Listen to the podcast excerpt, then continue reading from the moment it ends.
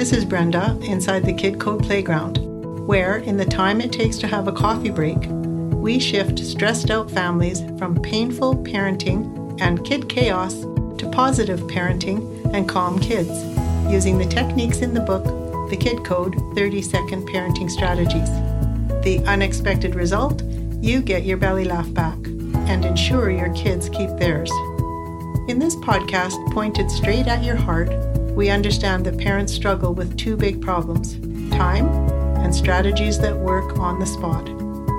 Every time you tune in, you'll find something to help you get right now relief in an upset with your kids, because every parent deserves a peaceful parenting experience and every child deserves a peaceful parent. Are you ready?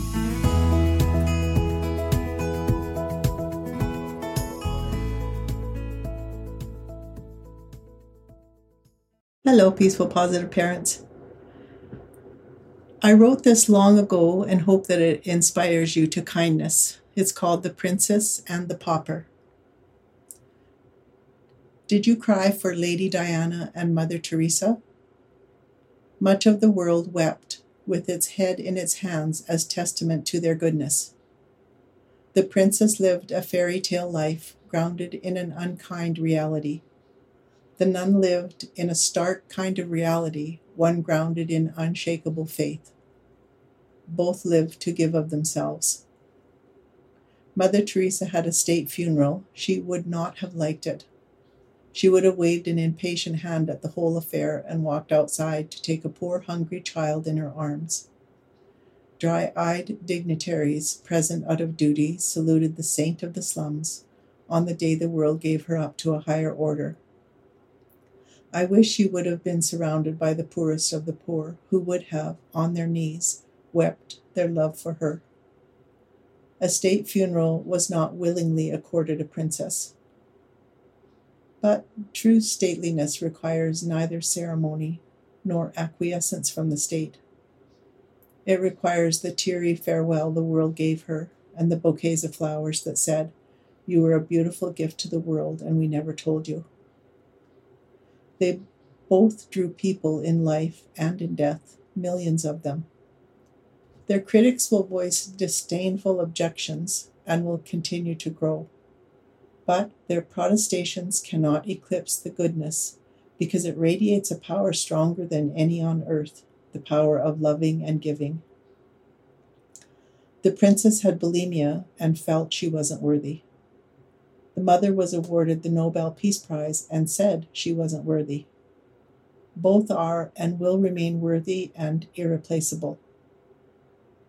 Diana was a tall, striking beauty. Mother Teresa was tiny, bent, and shriveled. Both were regal. The picture of them together holding hands, smiling kinship at each other, one in a white suit, the other in a white sari, will bring hope to battered souls forever after. One has already been canonized by the people. The other should be by the church. Both will be legends far past their own time. The woman with whom the word fairy tale was synonymous will truly become one. Mothers will tell their children long into the future of a beautiful, sad princess who loved everyone she touched, and who touched those others would not. One was complex and suffered, the other was simple and healed suffering. Both were selfless champions of the people. Each went against the political current, and neither knew that they had most of the world behind them. You would expect that the one who was the nun would be the soft, gentle one who whispered sympathetically to the sick, and that the princess would be the one who walked a political path very boldly. It was not so. Mother Teresa was as spirited as Diana was shy. Both were driven by a concern for forgotten humanity that transcended the state and its rules. Diana, a thorn in the side of the monarchy, became England's rose, but she really belongs to all the world. She was referred to as a political loose cannon when she was in Angola trying to defuse the use of landmines. But the criticism came from those who used the very people Diana defended as cannon fodder. No one was expendable to a princess who refused to walk down that pitiable royal path. Part of her beauty was that element of her that led from the heart. Who can be expected to always successfully maneuver through the landmines of protocol that are stifling and politics that are heartless? A real canon was Mother Teresa. Her shadow side could blast holes in all manner of politics, politics that she defied by ignoring if it helped her achieve her mission. She said the greatest disease was to be nobody to no one, and set out to be mother to them all, without distinction to caste or creed. When she picked a destitute man up off the streets, lying skin and bones in tatters, and carried him to her Missionaries of Charity, he asked her why she was doing this. She said, "Because I love you." And she did. It's the way the world should, maybe could be. In Guatemala City, the government said that she could not build a home for the dying on a tract of land they wanted for markets. These simple words earned her the land for fifty years. We are the best market. We are selling love. The princess transcended the disease of royalty and embraced people suffering under the lonely crush of leprosy and AIDS. Her presence made her a celebrity. Her touch made her a queen. The queen who would never be became, became the queen of the people's hearts. In death, she may have achieved what she couldn't in life, fleeting peace and privacy for her sons. They may escape the ruthless eye of the camera, but it's not likely knowing the way of the world. Isn't it ironic that our love for her may have had a part in her death? Wouldn't it be wonderful if the world was given another Diana and one of her sons? Wouldn't it be wonderful if the world was given another Mother Teresa in one of her nuns? Mother Teresa's legacy is that she put food and faith in the same basket and gave to over five hundred thousand families and ninety thousand lepers spread over more than one hundred countries. She herself lived on six dollars a day.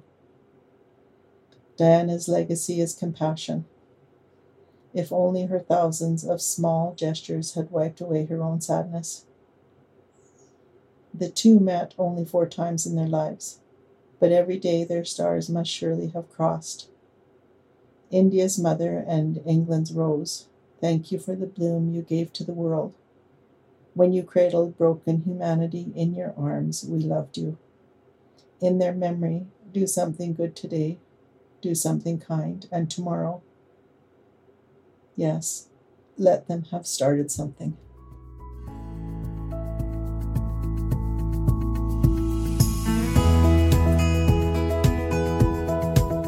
Thank you for listening and making your parenting life and your child's life more positive and peaceful. If you enjoyed what you heard, please share it with a friend. And if you haven't already, please subscribe and rate and review it on your favorite podcast player. If you'd like to take a Kid Code course, yep, you can do it in the time it takes to have a coffee break. If you'd like to become a Kid Code teacher, or if you want to reach me directly to talk about anything Kid Code, I'm here, the kid code dot c a. Instant evolution into positive, peaceful parenting, one upset at a time.